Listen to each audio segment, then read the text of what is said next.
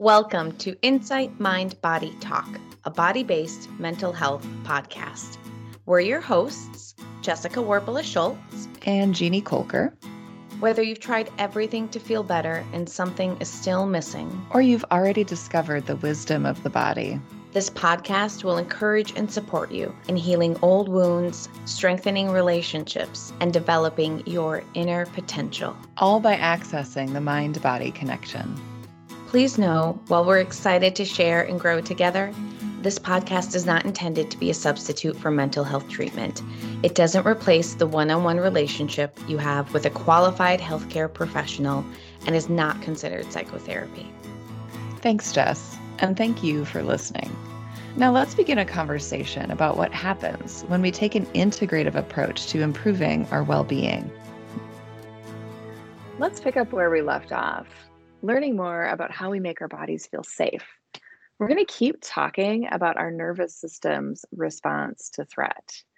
Let's hear more from Jess about her perspective as a trained sensory motor psychotherapist. Take it away, Jess. Thanks, Jeannie. I'm a sensory motor psychotherapist. Sensory motor psychotherapy is a body centered talking therapy developed by Pat Ogden. As a sensory motor psychotherapist, I approach treatment using the body's experience as the primary entry point in trauma therapy rather than the events, thoughts, or feelings by attending to how the body's processing information and then looking at how the body, the mind, the emotions, and thoughts all come together, we can start to treat the whole person. So, when we think about our nervous system, our brain, the symptoms we're experiencing, the, the trauma related symptoms that can be activated in our body, when we do a body centered approach, we actually just give space to treating the effects of trauma or the effects of the difficulties we're experiencing versus the events. I think that can be really healing. There's so much research out there about how mindful separation, that observing sense of self, when we observe, we can create space and healing can happen in that space. We don't need to revisit events repetitively. We can heal just through being present with the body mm-hmm. and helping the body process out what maybe got stuck at one point or another. And that's, I think, what's so important too. When I do yoga, when I work with people, even in small groups, it's a healing environment for so many reasons but also in this intangible way that we don't necessarily see. The mm-hmm. nervous system can retune itself over time in ways that we can't even script, right? So mm-hmm. we just mm-hmm. create the space for it. And the healing happens in these ways we d- can't necessarily describe them, but it is so powerful. It is. It is. I that co-regulation we would call it you know in mm-hmm. in our therapist minds that co-regulation when we feel safe and tune in together that that shifts our nervous system's response and if i was going to give any sort of suggestion or tip for someone thinking about their nervous system and well if this is possible where do i even begin right i would say spend time feeling safe who makes you mm-hmm. feel safe what things in your life make you feel safe? What are some of the things you do that you feel safe and, and calm? Where can you go? Or even the act of calling upon a memory where you felt safe. Being safe is just, it can be very healing. It can be so supportive and regulating. So I would start there. Mm-hmm. I think that's great. Let's look at, we're, we're kind of going into the idea of talking about different practices that are trauma informed, body centered. When we're talking about polyvagal and sensory motor and the act of creating safety for ourselves, let what are some trauma informed practices you think can help create mind body connection, this this healing? Mm-hmm. I usually start people with the breath. Yeah. Mm-hmm. It's so mm-hmm. simple, right? It's so simple. We're all doing it. You know, we've been doing it since the moment we were born. but it's something that is very connected to the systems, to the state. You were talking about when we're in a sympathetic state. Well, how do we know? Well, of course, we don't really know our blood pressure is increasing. We might feel our heart racing a little bit, but we can definitely tell if we're hyperventilating. We know mm-hmm. when we're mm-hmm. hyperventilating. Yeah. so, yeah. pretty clear. Yeah. We can start there and start to do a mindful exercise of noticing the breath, just watching the breath, and maybe lengthening out the exhale. Maybe just starting mm. there, just a little bit longer exhale, which taps into our diaphragm, which is a very sympathetic part of our body, right? And then we can start to get into the parasympathetic nervous system with that polyvagal, that vagus nerve that's innervating our viscera below the diaphragm that can get us into a much more relaxed relaxed state mm-hmm. if we're mm-hmm. able to be present with the breath that's usually where i start people it's just let's let's practice breathing yeah, yeah, I like that. And just to clarify, sympathetic, when we're talking about sympathetic, is this activation of the system, and we have to mobilize to decrease the threat. And then you're talking about parasympathetic or ventral vagal, is more when we feel safe and connected and calm even taking that a little further, I think that a lot of practitioners are starting to use body centered approaches. We've talked about meditation, you've talked about yoga therapy. Next week, we're going to have Nikki Cook on here. She is a yoga therapist, phenomenal practitioner. So we'll get much more into that next week. But can you explain a little bit what is yoga therapy? Absolutely. Yoga therapy is typically uh, working one on one with somebody where it, it, a lot like psychotherapy, there's an assessment where we want to know what's going on in the physical body, the emotional body, the mental body, the spiritual body. We look at all of those things. If you have uh, an imbalance in your body, physically, we'll see that. And then we'll also look at maybe how that's affecting your your breath your movement patterns.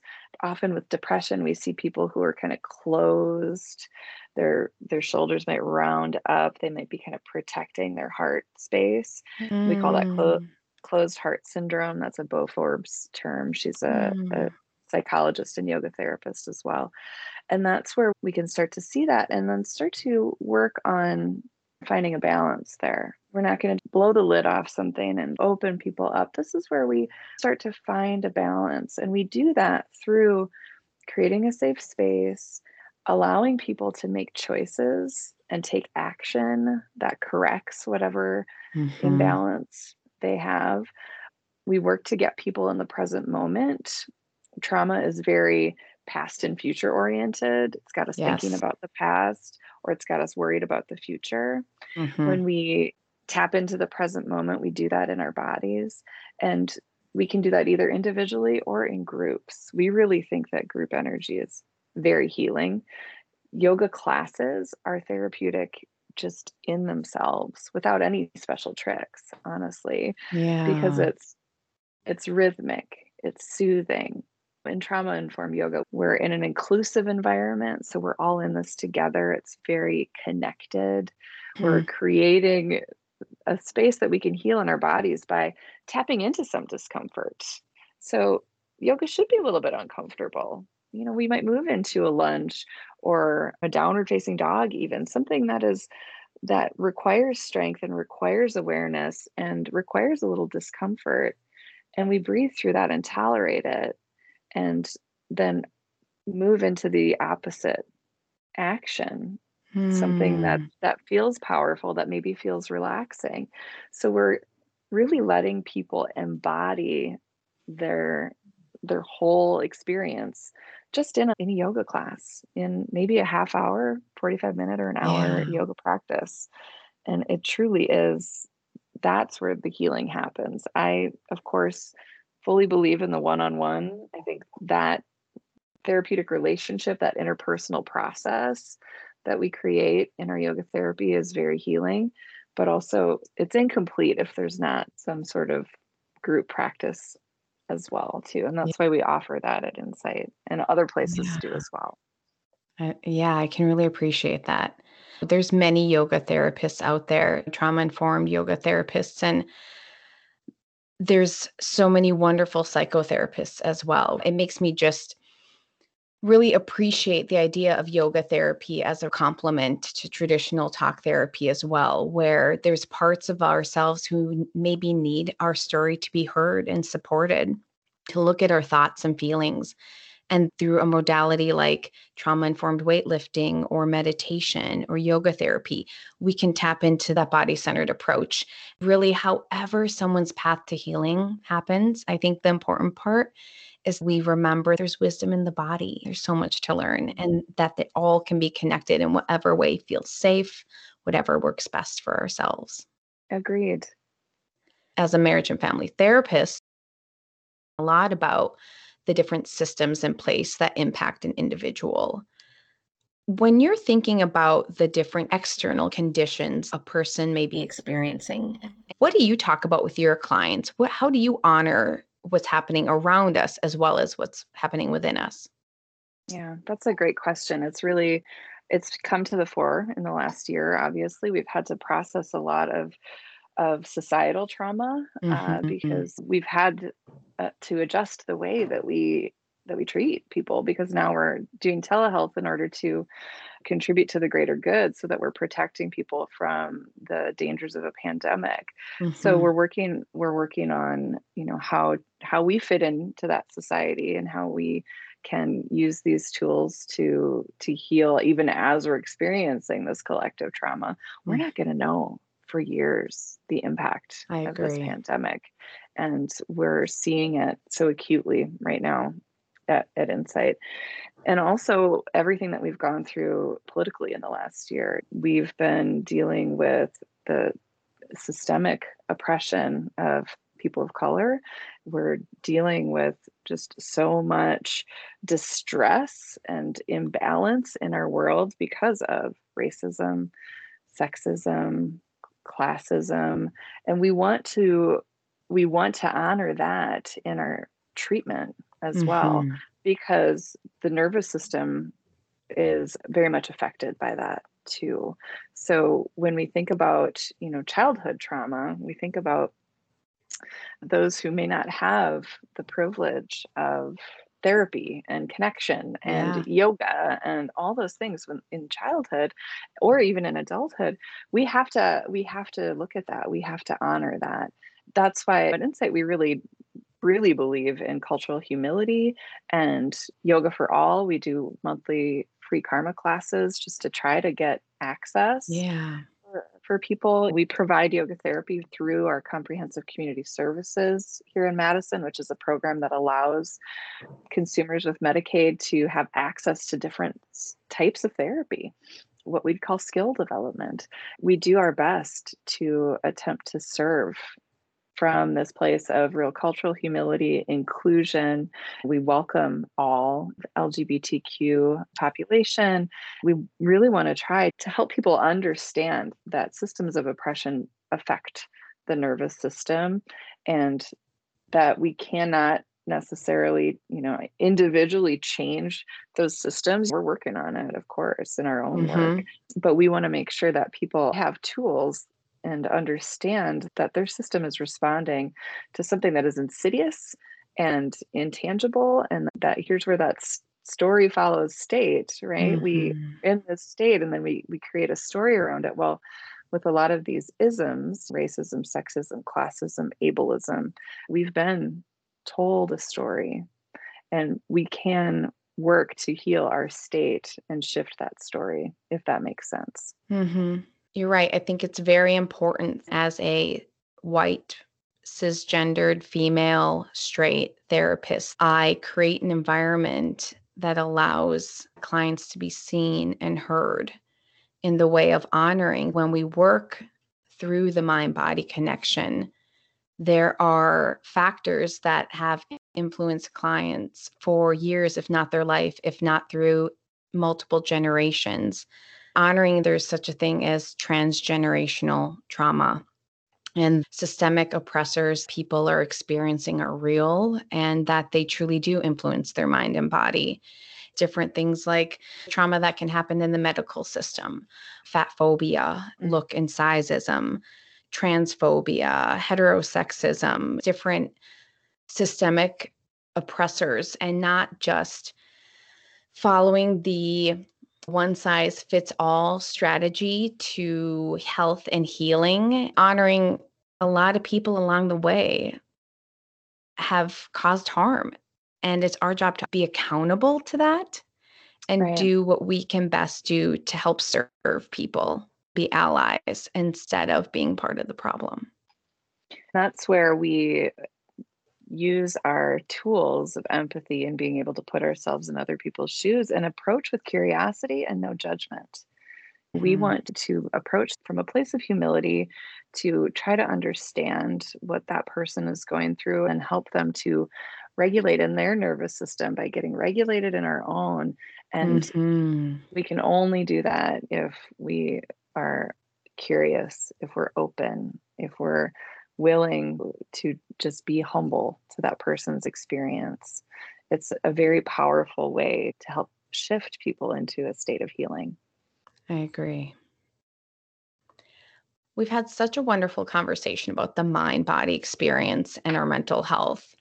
I'd like to share a little bit in, of information for our listeners on how they can begin to perhaps honor their mind body connection, begin exploring how the wisdom of the body is present with them. What mm-hmm. do you mm-hmm. think, Jeannie? Yeah, absolutely. I always encourage people to begin with a little bit of meditation. You know, oftentimes people are scared off and they say, I can't meditate. I can't mm. clear my mind. What are you nuts? That's a really hard thing for people to do. And especially now we know when our traumas are stuck in our body, we cannot just be in stillness, in quiet, mm-hmm. in, in darkness, and feel safe.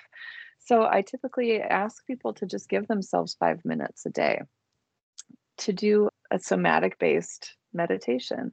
And that might mean just feeling the soles of your feet as they touch oh, yeah. the floor. Maybe feeling your the chair underneath your seat. And maybe just maybe counting your breath, maybe counting five breaths. Just to start to introduce a relationship with the body in a very incremental and safe way. I often suggest starting slow, bringing in compassion and tapping into that innate wisdom held within the body.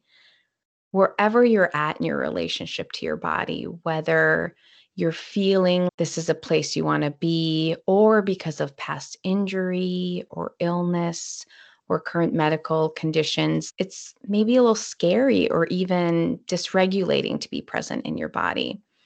I think having an attitude of befriending and it can be a big leap.